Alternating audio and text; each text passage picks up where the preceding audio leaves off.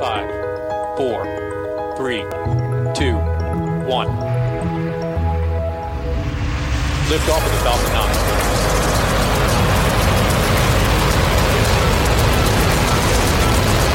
Falcon 9 clear to clear the towers.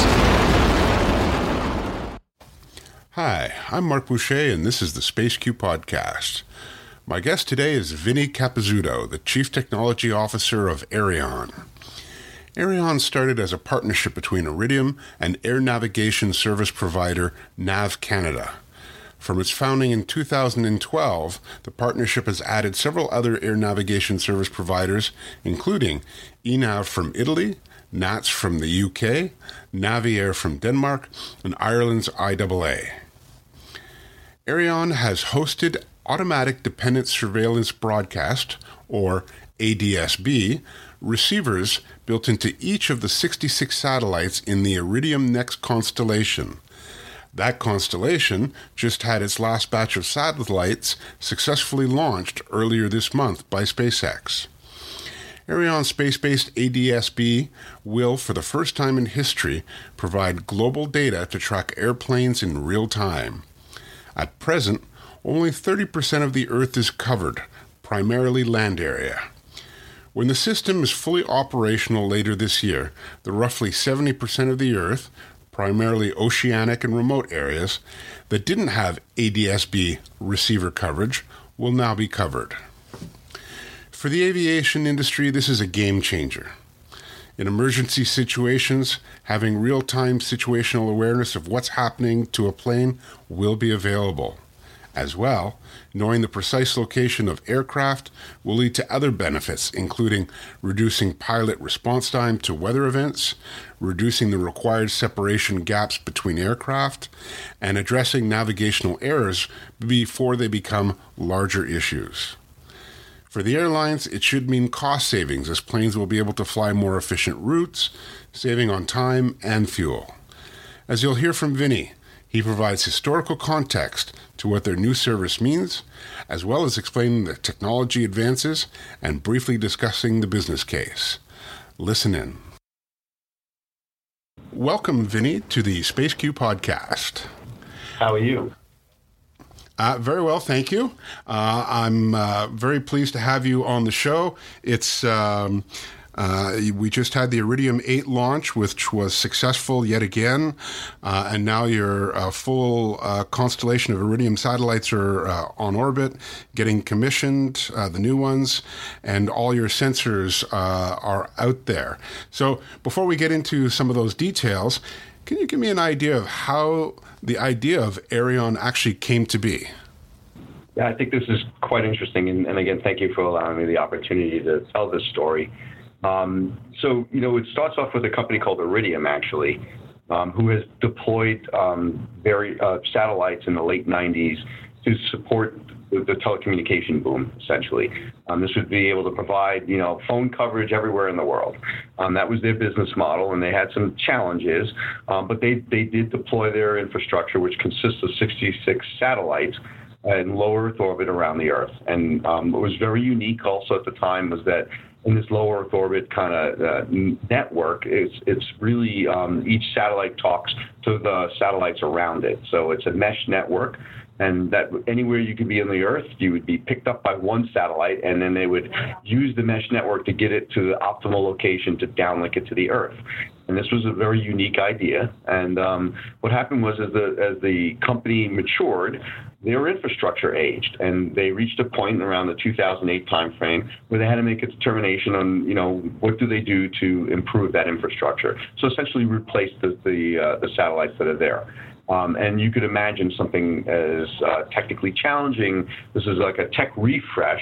Um, it's it's it's a big deal, and so they had to go through the the, the uh, you know raising of the capital to do this. They had to go through the the, the acquisitions to determine who the appropriate um, vendor would be for building the new satellite. Um, and then they also had to uh, lock in who was going to deliver the satellites up into space, which, by the way, was SpaceX in a very early part of their um, their life cycle, and um, and they done a great job. And um, so, as part of that building of the new satellite, the question was raised: Hey, you know, what could we add to our satellite? What more can we add? What new function could we do? And and that's where they came up with this concept of a hosted payload. And they actually created like a, a group within Iridium that went and explored all the different ideas that you could possibly come up with that would go on that new satellite infrastructure as a hosted payload. So someone that's basically renting the space, the power, and the bandwidth for an alternative um, function other than the, the telecommunication function that Iridium was already providing.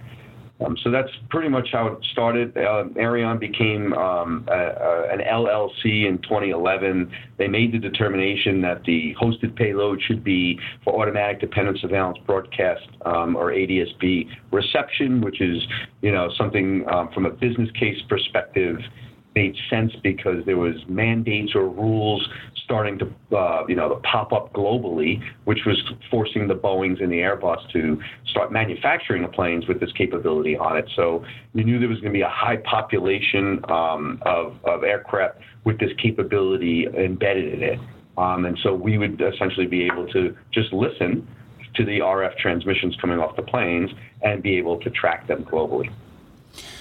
Now, I mean, somebody in this round table uh, came up with this idea. Um, do you know who that was? Yeah, I would say, you know, Don Thoma, our CEO, was uh, part of Iridium. Yeah. Um, and you know he had he had uh, been the one kind of driving this kind of hosted payload uh, consortium that was essentially, you know, bringing uh, people from around uh, the world to kind of present their ideas. Um, also, one of the uh, concepts I believe in Germany they were they were um, they were fielding um, a kind of prototype radio just to see if they could even receive the signal. And so some of this kind of information was, you know, like like all good ideas, there are permutations of it. Just like we always say, you know, you know, the Wright brothers are first for powered flight, but meanwhile, I mean, flight and ideas around flight were maturing in many different fronts, right? Um, it's just they were they were successful. Um, so this is kind of an idea that you know it was just taking ADSB and, and instead of having it on the ground infrastructure, it was just putting it up in space and and and being able to see aircraft globally. Um, so I, you know, I would put it squarely on the shoulder of our CEO um, because he was part of that community um, where they were vetting all the different ideas. And uh, you know, I don't think it's one singular person. Uh, I think it's really a community. Right now. I, am trying to get uh, my audience to, to wrap their heads around this. So these are sensors that are on planes. They provide their location on an ongoing basis. Um, and because the sensors are uh, sorry, there are sensors on the planes and there's uh, receivers on the uh, the satellites, and this is the first time that we've done this from space. And so, what's the uh, advantage um, for doing it in space? Yeah. Um, so they call them transponders on the airplane, and currently today, um, those transponders are interoperable, meaning that they can work with a radar or they could work with a, a ground-based ADSB um, receiver station with a, with an antenna. Um, and so you can see the model already. It has a, a, a tie to the earth, right? Um, and so you can have great surveillance wherever there's land. Um, and obviously, you know, the Earth is uh, is like three quarters of water, and, and you're looking at um, uh, a, a, large percentage of flights and the time they fly in these overseas flights uh, are not really being monitored from the standpoint of surveillance. Now, the controller is still talking to the pilot. The pilot has onboard navigation systems like GPS and other devices um, that help them navigate point to point where they're going. Um, and and you know the the third leg of of the of the triangle is surveillance. The you know the, the acronym is CNS or Com Nav and Surveillance. These are the things you need. Those are the ingredients you need to have like a full fledged, very safe system. Right? Pilot has to be able to navigate. Controller needs to be able to talk to the pilot and provide assistance because the controller is nothing but an extension of the eyes of the of the of the pilot. And then surveillance, you know, so if you do it without surveillance, the pilot, the controller is more or less talking to multiple pilots in the area and then using that information to kind of inform the pilot so he can see and avoid the aircraft the other aircraft. Um, with surveillance, you open that up even more because now, whether it be radar or our, our system, or ADSB, um, you're able to have like a picture and you can graphically see in three dimensions where every everyone um, is located, and you can do a better job of communicating to the pilot um, what the what the environment looks like that they're flying in, right? So that's kind of the job of the air traffic controller. So this is meant to assist the air traffic controller. And as I stated, we didn't invent ADS-B. ADS-B is a standard that's been developed. Um, there are rules and mandates going into effect across the globe in multiple countries. There's like 12 or 13 countries that have this um, mandate in, in, effect. And, and like for the United States, January 1st, 2020 is, is when you have to comply. Um, and, um, you know, Europe has some uh, one in 2020 as well. And Canada is contemplating a, a rule, a mandate um, currently, um, uh, Canada has implemented this from a, a, more unique way. They basically built um, ADS-B capabilities over Hudson Bay. Um, it's not oceanic, but it's uh, you know rough rough uh, area, hard to deploy uh, infrastructure um, in the in the in the surface around that, and and so um, what they've done is implemented like the ground stations and provided a new service and basically said if you're equipped with ADS-B, you'll get you know a preferred altitude that works better for your aircraft. And if you're not equipped, we still give you a service. It's just not at uh, what we would call the preferred altitude. So, so you know, no harm, no foul. But um, those who were equipped got better services. Um, and so, you know, Canada is now, my understanding, is contemplating doing a rulemaking, and, and that obviously requires to be socialized with the community at large, um, you know, um, which is typical of any type of mandate that, that goes out as law. So currently, ADS-B is limited in that um, uh, there's only so many uh, sensors uh, that are out there because they're they're land based and uh, and by putting these space based uh, ADS-B sensors, you now have global coverage. And yeah, and, and, yeah. No, I was going to say I forgot to answer that part of your question, so thank you for prompting me on that. Um, and and exactly that it is. Um, even from a land-based perspective, you reach the point of is it cost-effective to put anything in? So like Alaska, many parts of Canada are challenging um, to put in infrastructure, right? I mean, they're just in remote locations, so it's not just oceanic problems. It's remote mountainous areas. You know, it just doesn't. You can put it in, but can you can you maintain it? Can you get people to it during the winter months? So it's all those different challenges, and then obviously the oceanic element of it is there's no way to deploy a ground infrastructure. So therefore, you know, those have been the challenges. And in, another aspect of it is some countries have security issues. Some countries have um, you could say, uh, a workforce that maybe doesn't have the, the skill set for maintaining infrastructure. And I think something that's unique about what Aireon is offering here is it's surveillance as a service. Um, and I think that's a key discriminator. We're not selling boxes, we're selling a service. Um, our service will be uh, certified um, so that it can be used for air traffic control purposes, and that's another differentiator. And um, you know, these are the things that I think offer for countries that um, it, basically you could leapfrog um, with technology and with this uh, service concept. You could leapfrog providing um, improved um, surveillance capabilities, whether it's for safety or efficiency, depending upon what it is you're trying to do. Um, each country is designated through ICAO, the International Civil Aviation Organization, a chunk of airspace, and um, so your job is to manage that airspace um, and so, you know, it, you could either try to improve your safety or you could and try to improve efficiency and maintain your safety, um, right? So these are the things that the ANSPs, the air navigation service providers of the world, att- attempt to address. And um, you know, this is a classic problem, right? It's been a hole in surveillance for years. And, um, you know, even with the terrestrial based ADS-B, which was a step forward from radar, which was a centralized kind of concept of plant something and it sees 60 miles or 200 miles around it, to, but you still can't see through mountains, you still can't see through buildings, right? To a distributed network of, uh, of receivers like cell phones. Um, so now you, you, you, saw what cell phones did to, um, you know, to the industry.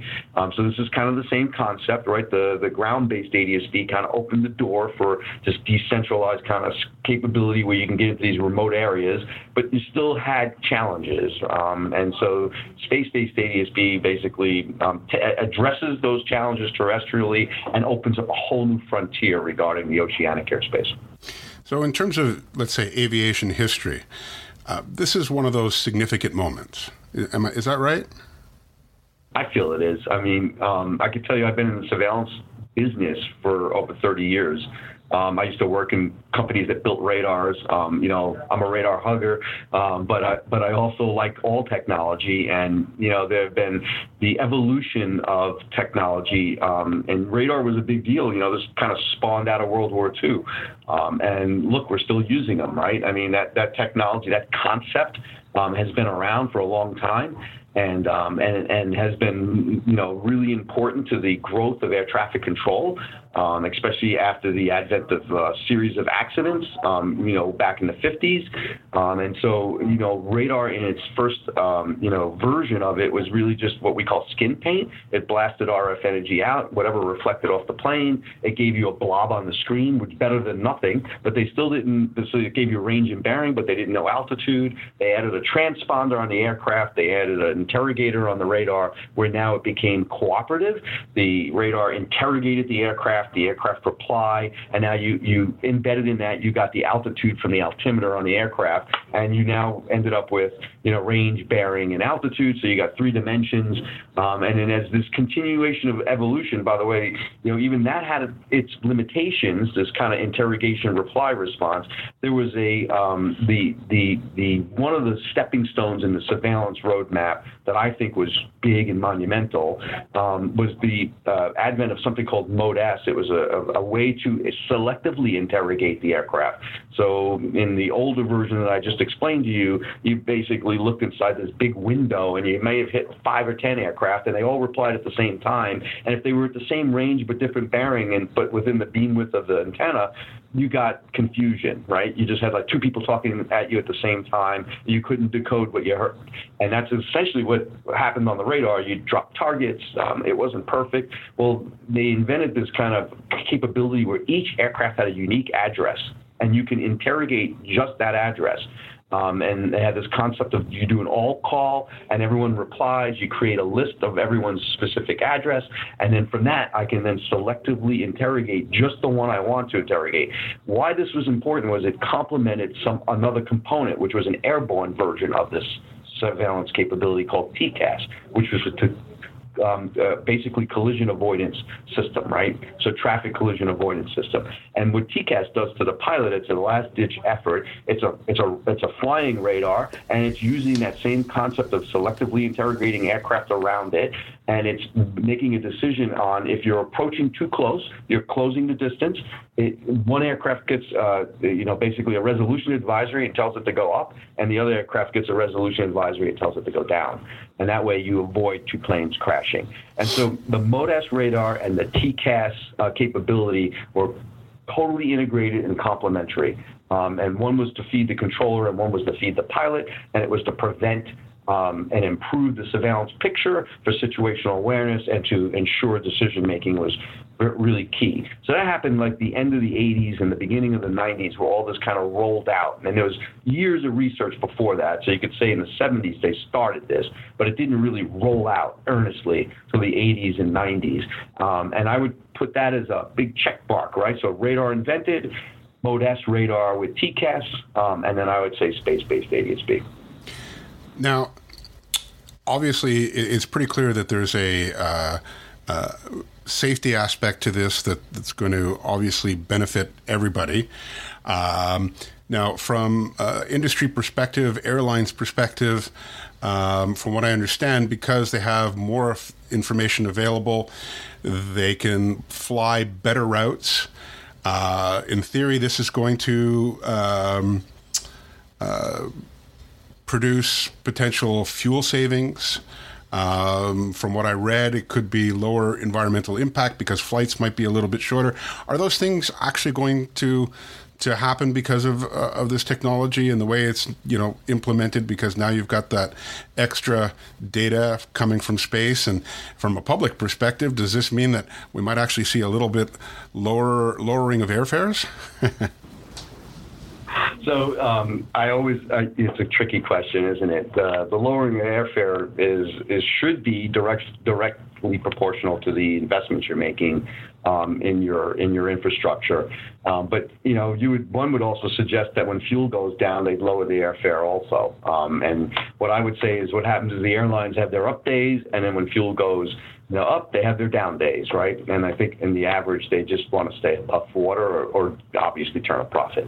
Um, so you know, um, this clearly is um, uh, multi-pronged, right? I mean, it, it, there's the business case around this is depending upon what the ANSP is attempting to, to fix or what problem are they trying to solve? You always got to start with that, right? I mean, just because you have the technology doesn't need you doesn't mean you have to run off and, and use it. But in this case, I mean, it's clear to us that um, you know from an, a multiple user perspective. So let's talk about the air navigation service providers, um, the Nav Canadas of the world, right? The NATS of, of the world, right? Um, these are these are um, corporatized entities that provide a service and their job um, in, in, some cases are not for profit. So whatever um, uh, whatever improvements they get um, in, in regards to efficiencies within their own operations, you know, those monies are to be reused to kind of you know completely um, fix the infrastructure or maintain the infrastructure. I liken it to like you, you see airways in the sky, well, you don't see them and that's the difference. But there are potholes in there, just like there are potholes in the road. And um, you know, so were they built efficiently and effectively to begin with? You know, let's let's use how did aviation evolve over time? People flew, and when they looked out their window and they saw a mountain or a lake, they flew to that as a point of interest uh, to kind of maintain where they were. Right? That's they looked out the window. Then the navigation aids started going in to help them stitch their way across any any piece of airspace. But did those navigation aids get put in an effective effective way to go from point A to point B, or was it just conveniently put there because they had access to land? Um, and so you end up with these roadways or highways in the sky that were built that essentially may not have been built in the most effective and efficient manner. Um, what this does is creates a common surveillance picture globally. Um, and, and why do I emphasize that? Well, today when you put an infrastructure in on the ground, you put it where you can put it, you put it where you can afford to put it, um, and so you end up with holes in it. You end up with, um, you know, maybe people following the particular pathways and stitching their way through um, the airspace to get to where they need to go. Um, and, and that's because they didn't all have a common denominator. They didn't have like a contiguous pathway that could be you could track an aircraft from the time it departs to the time it lands. And so, yes, there will be improvements in safety, improvement naturally through situational awareness and controllers having a better idea of where the aircraft are. Providing the data to the airlines where they can better track their assets. All these things um, improve decision making when people make business cases, when people dispatch, when airlines dispatch their their aircraft. They will do so with the, with knowledge um, a priori, right? Because they essentially can uh, look at the data, they can look at the trends, they can understand the pushes, uh, where the traffic loads are, and they can adjust to it. And then air navigation service providers, because they have surveillance in areas they didn't have, can consider, um, you know, adjusting the separation minimas. Um, and so, like if you're in a radar environment um, and it's a long-range radar, you can get down to five nautical miles separation between aircraft. If you're in the oceanic environment and you don't have any surveillance, and it's basically just the pilot using communication, the controller and the pilot um, interacting through communications, um, they'll use something like 10-minute entrails, which can translate to 80 nautical miles separation. And they do that to put a safety bubble around the aircraft, right? So the radar allows you to reduce that safety bubble. So now let's say you go to airspace that's on the ground that doesn't have a radar, but could, they just wasn't cost effective to deploy it, and you add space-based ADSB, you can reduce the separation to five nautical mile. Um, why is that important? Well, if you're loading up the tracks, if you're loading up the, the airways, um, and everyone wants to go from point A to point B at the same time, that just seems to be a matter of course, um, then you're going to have demand. Um, you're going to have competition for people wanting to be in the roadway, so it's rush hour in the morning, right? If you told everyone to separate by 100 feet, uh, traffic would be a lot worse, um, right? Because right now everyone separates by one foot, right? And so, you know, so could you imagine how how much more it would be complicated if you had to maintain uh, a certain amount of distance between your car. So just translate that to aircraft. You know, there are people on board. You want it to be safe, so they put safety bubbles around it. If you could reduce the safety bubble, still maintaining safety, though. Target level safety is very important. You do that by adding these types of technologies. Um, so, again, this concept's not new. What we're doing is we're introducing a capability that could never have been introduced in this particular environment. And I think that's an important distinction. Um, surveillance as a service is a, an important distinction because it helps people leapfrog and, and um, acquire it. We have we have 11 contracts signed as early adopters, and you're looking at countries like you know Africa, countries within the continent of Africa have signed up. Um, you know, Curacao down in the Caribbean. I mean, these are these are island nations that um, are basically able to introduce technology rapidly um, and don't have to go through this protracted, um, you know, deployment stage where they have to find land, deploy infrastructure. You know, you have all these other things you have to deal with when you do that. Um, you know, there's always the environmental due diligence and all the other things you have to do. You have to do leasing. So all this kind of decomplicates the installation implementation aspect of it um, provides uh, the comparable services that you would have gotten with the other technologies. And, and like I said, the, the, the timeline of it is, is impressive, right? Because from the time you order to the time we can deliver, now that we're up and running, um, you know, we're, we're, targeting less than a year. Um, so there is still some work you have to do with the customer to determine what airspace are they interested in deploying in. Um, and so, you know, that year is, is being conservative. We believe we can beat it, but that's what we're set up for now. I mean, you recognize where we are in our life cycle. We have 11 customers. We're, we're kind of an upstart here, and um, we plan on learning and improving and, you know, using continuous improvement um, to, to kind of, uh, you know, make everything as, and tweak it as fine as we can. Now, so, um, when will the system be fully operational? Great question, right? So we just finished that eighth launch. We uh, kind of fills in the constellation. Um, you know, uh, imagine six orbital planes around the Earth, and we essentially had orbital plane three that had four satellites in it, and it's supposed to have 11. So this launch put 10, the last 10 satellites up for us. Six of those satellites are going to be directed into orbital plane three to fill in the orbital plane. The remaining four are, are basically parked as spares and we'll have nine spares in space, and we'll have six spares on the ground. Um, this is because we plan on, you know, maintaining a service for over 15 years. Um, so it's when you when you connect the customer up, they want to make sure we're not going anywhere. Uh, you know, we're going to continue to provide, um, you know, our our service over time. And um, so we are now engaging in, um, and we've been testing all along, but the testing has been done with without having the full traffic load uh, of the globe, right? So over the next month.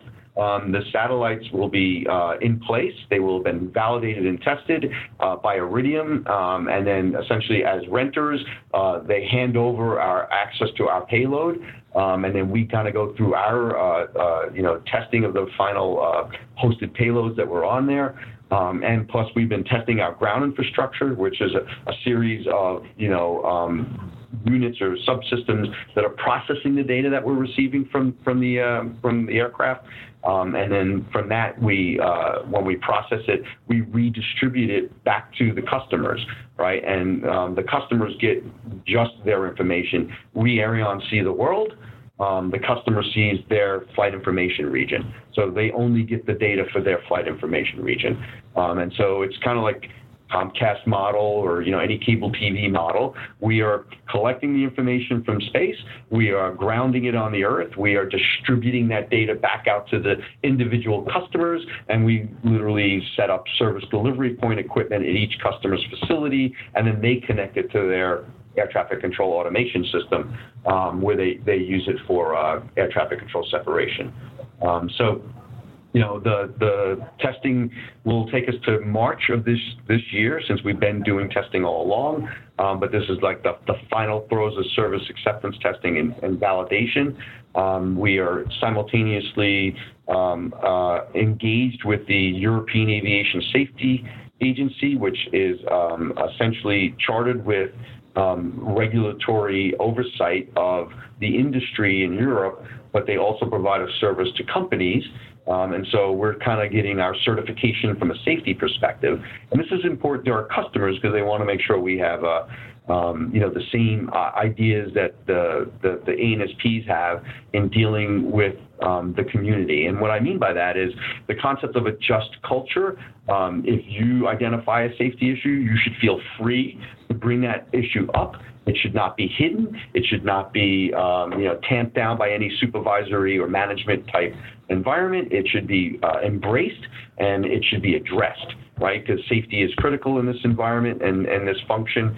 Um, and, and, you know, there, there, are, there are known um, activities that have happened in the past in the aviation and space industry um, where that just culture did not exist and um, accidents happened, right? Mistakes were made. And so this is part of the environment we're in, and um, Aireon has adopted the just culture. Um, we are training all our personnel to understand it and to live in it and to be an extension of the air navigation service provider. So our testing kind of coincides with a series of audits that we've been going through over the last two years um, that has validated our quality assurance, our configuration management, our security posture, our safety. Um, it, looked at our program management, um, our processes, our help desk technicians, and how they interact with the customer.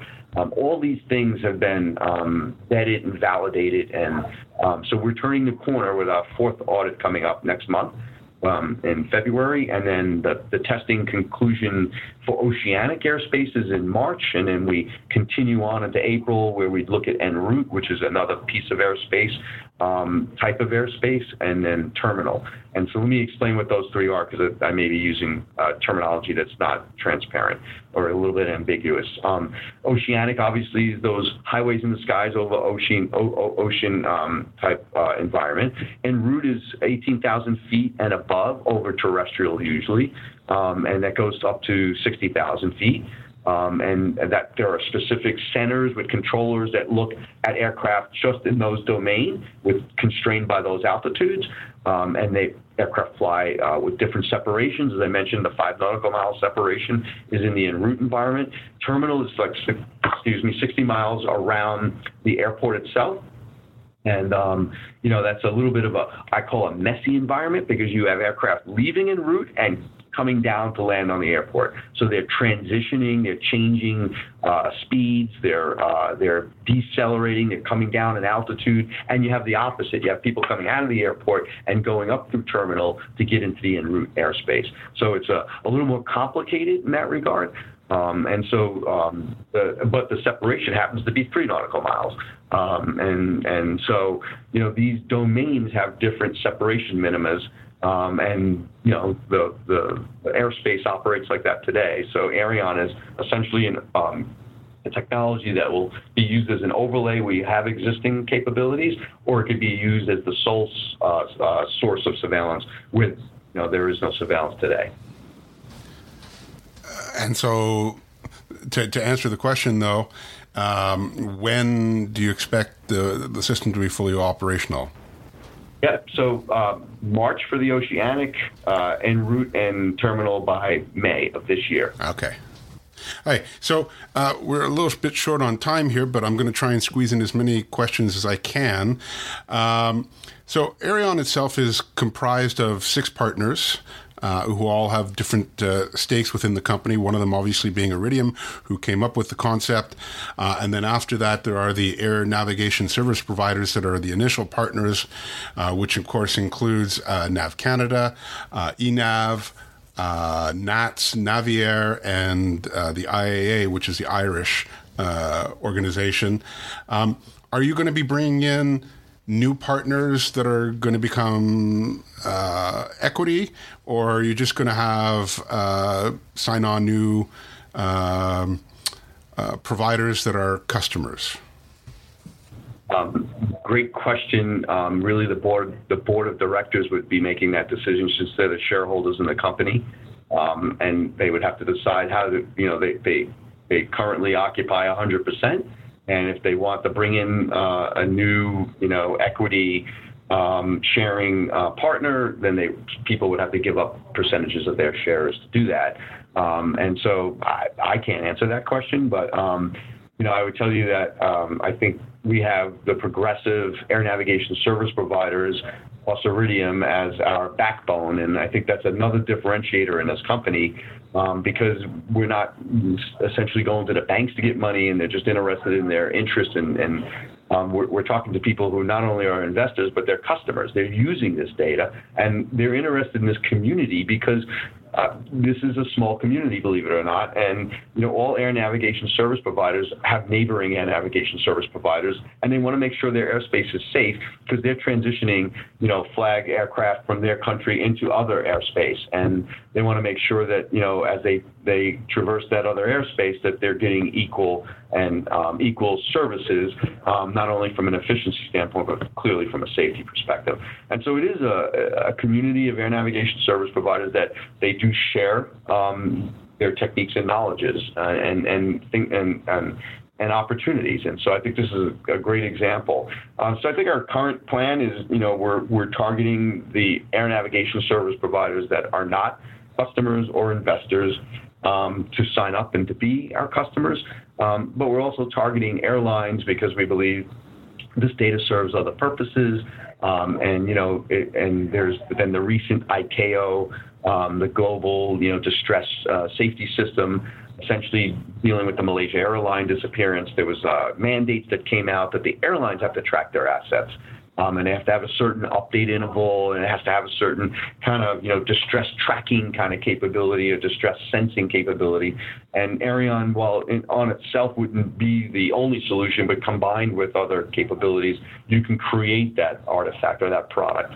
And we have uh, joined with um, you know, FlightAware and, and, and the development of a, a, product called Global Beacon, which would address that um, mandate for the airlines. And so, you know, there's a lot of different business models, um, you know, that I think uh, be explored.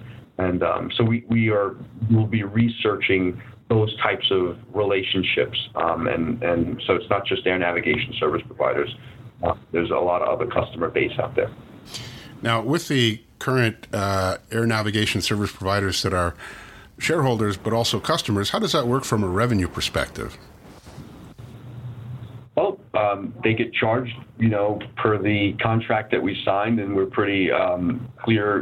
Um, you know, the early adopters uh, knew the risk in, in engaging with um, Aireon um, and but we've been fair and equitable um, because the acquisition process and these air navigation service providers are are they're different, but yet they have a common um, you know fundamental uh, you know grounding in it, and that is to be um, you know fair and equitable, and that is to make sure that um, you know they're not being gouged, and so they do their due diligence, and um, we have used uh, contracts from one vendor. You know, if appropriate, we we've exposed like you know what type of contracts we've set up. So it's types of contract and costs that uh, essentially I would say is is fairly uh, normalized when we deal with any of our customers.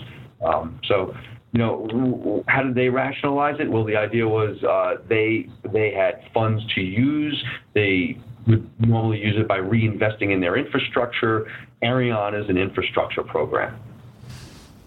Now, uh, Iridium, um, which where this idea came from, um, is getting a one-time hosting fee of two hundred million dollars uh, from Aireon.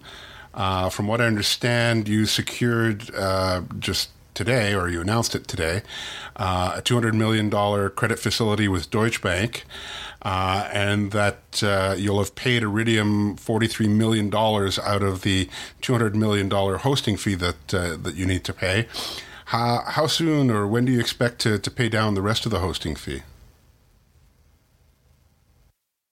So, you know, this is um, a series of payments that we'll be making to them. And, I, you know, we're fortunate to have Iridium as our, first of all, our the mothership. I mean, we actually sit in their space as a startup, and um, you know, the, the, we're negotiating through the, um, the, the various payment cycles that are required for them to meet their needs. Um, and so I don't have the the, the exact um, payment, the payout schedule with them, and um, they've been very patient with Aireon as we stand up our service.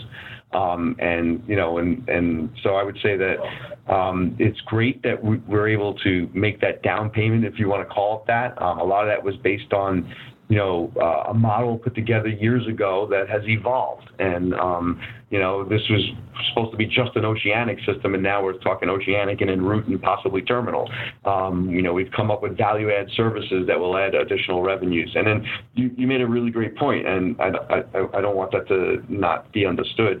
You know, closing, um, you know, with Deutsche Bank and being able to acquire or access um, you know, a fairly uh, large amount of money. And then also it's variable. As we sign more customers, we'll have the ability to acquire more. Um, demonstrates that you know that was a, a two-year due diligence process that um, scrutinized every aspect of the company from the business model to the technical capabilities.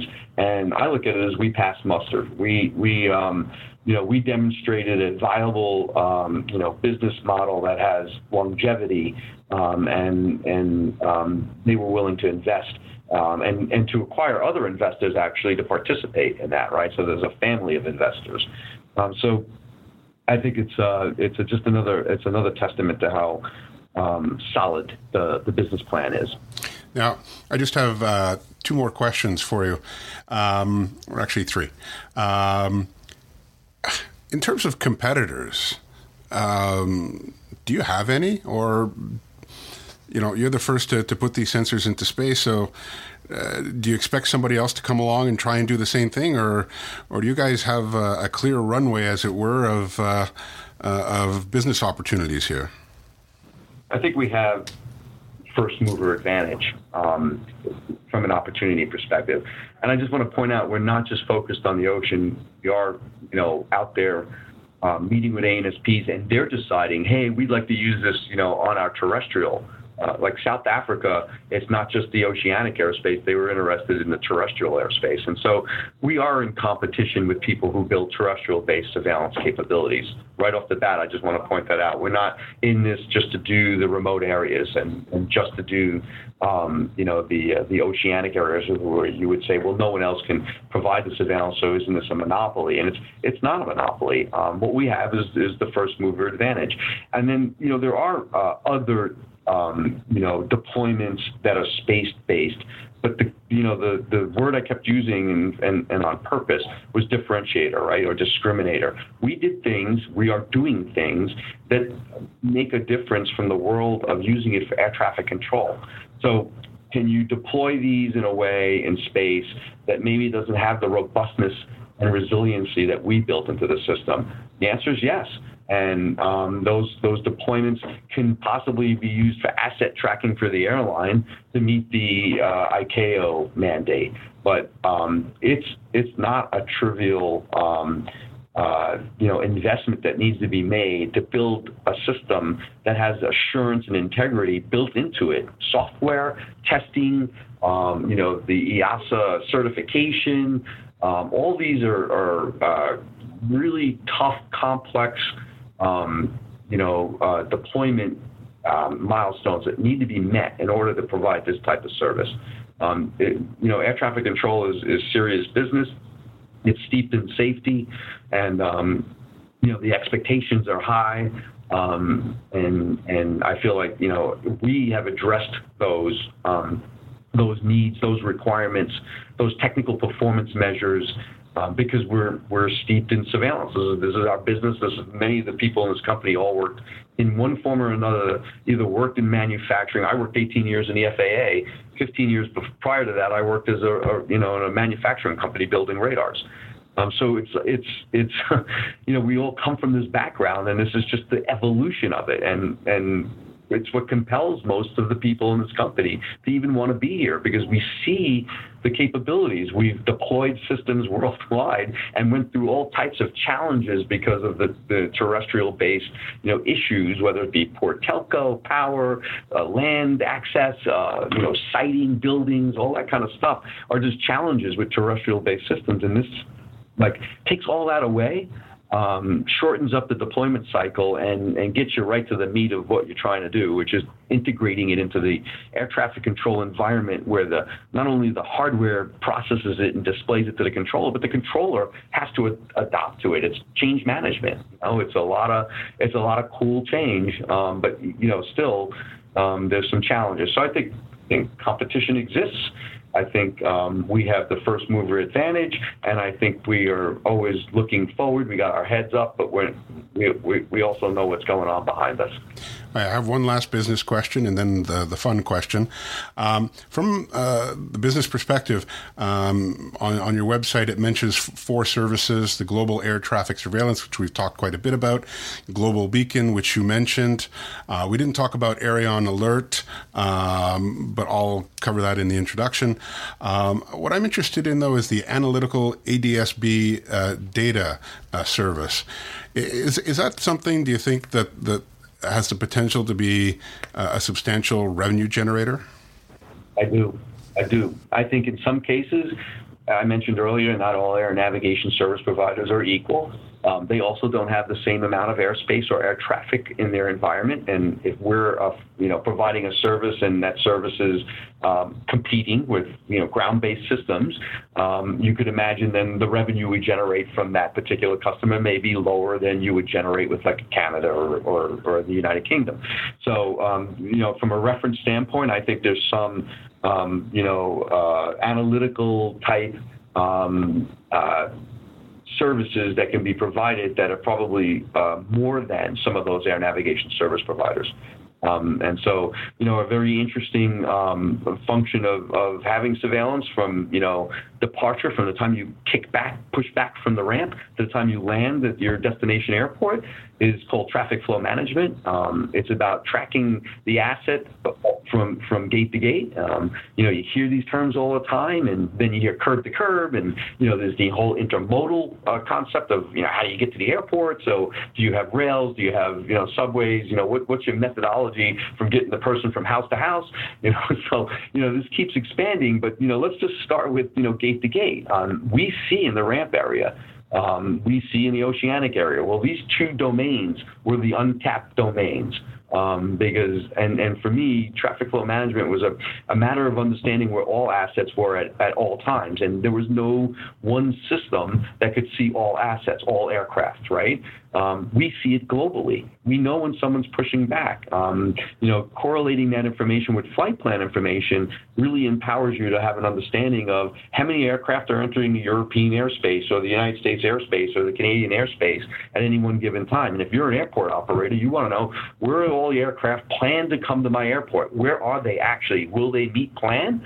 Um, do I need to have the appropriate assets in place? If I'm a FedEx or UPS, I want to know where all my assets are because I stage people at the ramp area when they come in to, you know, to trade off with the goods that they need to then redistribute onto other airplanes, right? So this, this uh, let's face it, this drives the economy. The aviation industry drives the economy. There's no doubt in my mind. Moves people, services, and this traffic flow management concept in itself is big. It's um, and it has many dimensions to it. You can do the light version or the complicated version, um, and and um, it doesn't matter to me. It's it's untapped resources, and even the light version probably will yield um, significant benefits. Hi. So, uh, my last question, which has nothing to do with our uh, topic today, is what books, fiction or nonfiction, uh, are you reading or have read recently that you would recommend to our listeners? So, you know, part of, uh, I'm, I'm the vice president of engineering, and um, one of my directors, Mike Garcia, had this great idea that we would give books out to our, our team. And so I'm in the throes of reading this particular book. It's called Shackleton's Way. Um, and it's it's about Ernest Shackleton, and it's really you know something that occurred 100 years ago, really, um, and it's it's called Leadership Lessons from the Great Antarctic Explorer.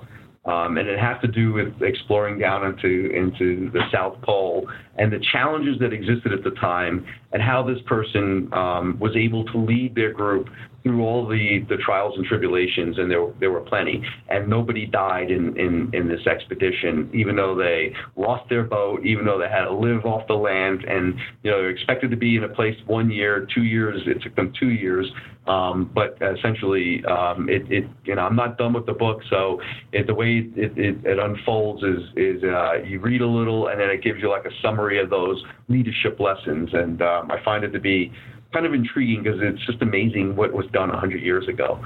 Um, so, you know, for me, this is this is very exciting. And then any David McCullough book, but specifically the Wright brothers, is a great read um, uh, from the aviation industry standpoint. Again, you look back and you see the Wright brothers develop something and trying to sell it to the country they live in and couldn't seal a, they could not get a contract in place. They actually ended up getting their first contract with the french and then the english before they got one with the united states and I think that's just to me that's just feels a little bit like what Aireon's going through. Um, when we uh, when when we come forward with our idea, it seems like a no-brainer, but you do find pushback, and not everyone's just saying, "What a great idea! Sign me up." Um, and so, like any business endeavor, you know, it, it wouldn't. It, it has to. It has to be hard for it to be good. Well, since you mentioned David McCullough, I'll I'll just throw out there that uh, uh, his book, "The Path Between the Seas," uh, on the Pana- Panama Canal is is uh, is an exceptional uh, read. Anyway, Vinny, uh, thank you for being uh, my guest today on the SpaceQ podcast. as your business develops, I hope I can get you back on the show to track its progress. I think we would love to come back on your show and, and tell you our stories a year from now. Well, that's a wrap on this episode of the SpaceQ podcast. If you like this show, please support us on Patreon. The address is patreon.com slash spaceq. We really appreciate feedback, and to help us, we ask you consider to write a review on Apple Podcast or Google Play Music if you're so inclined. If you have any comments on this episode, you can email me at podcast at spaceq.ca or you can post them on our website at spaceq.ca where you'll find an archive of each episode. If you send me a comment by email, I'll write back to you as soon as I can. On Twitter, you can follow us at Canada in Space. And if you use Facebook, you can find all our articles and links to the podcast on our page, The Space Q. If you like the show, please subscribe to us through your favorite podcast app.